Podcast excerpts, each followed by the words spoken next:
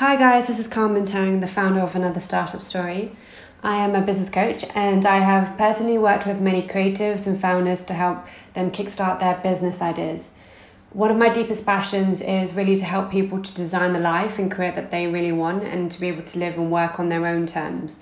My own personal journey has led me to leave the corporate world and jumping into the deep end of building and starting my own business. And I can honestly say it has been super hard, but really, really rewarding um, and the best thing that I've ever done. I think being a business owner has really opened doors for me, and it's really been an amazing tool to help uh, my personal development and growth, and for me to tap into my truest creative self, and also to um, an, an uncapped um, potential. It's really exciting because each month you don't really know. I mean, some people may see it as, you know, uncertainty, but having the ability to be able to, be able to take control um, and be in the driver's seat and actually um, be, you know, the driver of how much you're going to be earning this month or in the next few months and, and knowing that your income is not, um, is not capped on a monthly basis but also being able to live a more balanced and healthy life and being, being able to spend time with the people that I care about and invest in myself and my passions. And so I'm personally really excited to see a surge in what I call post COVID brands and companies emerging over the next few years. Um, and I think if you have an idea for business, now is the time to take massive action. Um, if you're already in business and COVID has had a negative impact on you, then um, please do keep listening as this will be really relevant. Um, so today I really wanted to talk about the three pra- practical steps to take when COVID is starting to take a toll on your revenue or you feel like you know you're not one of those companies who are benefiting from the pandemic um, and so the first point is really to face financial truth um, and to really reserve your review your cash reserves um, and work out how long you can last without any revenue. And this should be done on a personal and a business um, level. You should be really crystal clear on knowing how much runway you have before you have to start making cuts. And this could be um, for pay cuts or you know reducing your staff or even maybe um, cutting down on expensive resources or other suppliers, removing freelancers or contractors, whatever you think that is, before you even make those cuts and before you even panic and make that decision, really review your cash reserves and work out how long you can last without any revenue. Um, what I would do is just set up a simple um, Google or Excel doc um, and look at your cash um, for the next few months. And also, an important point is to remember that profit is not the same as cash.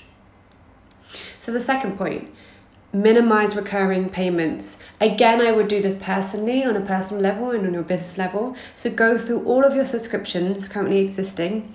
Um, and review its actual return on investment. Is it really, really bringing you that much value, or can you just cut the costs? Um, and save the money to reinvest elsewhere in your business. Check all platforms, including your any paid apps, um, any tools that you're using, for example, um, like MailChimp, um, G Suite. I mean, these ones are probably quite essential, but what I mean by tools is software tools. Um, but then also any a big account, maybe a big accounting software or things that aren't necessarily necessary.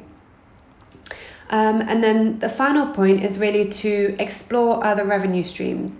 So, one thing that I've really found um, to be like a common topic when working with a lot of my current business coaching clients is that a lot of them have started off with a specific business idea and then the pandemic has hit, so they've had to really, really pivot and diversify their income in order to spread risk.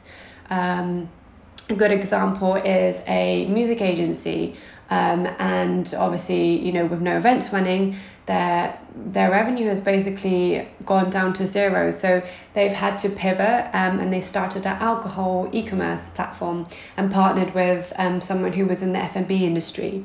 That is a good example of pivoting. But when I talk about pivoting, you don't even necessarily need to do a full one eighty, but really looking to diversify your revenue streams. How can you tap into um, other untapped income um, and really adapt and evolve your approach to um, marketing and sales.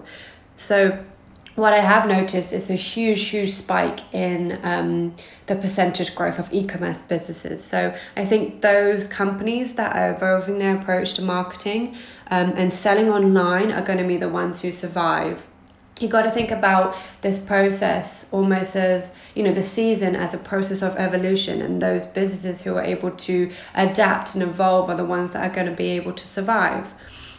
So the question I ask is if you're a product based business, can you sell excess inventory?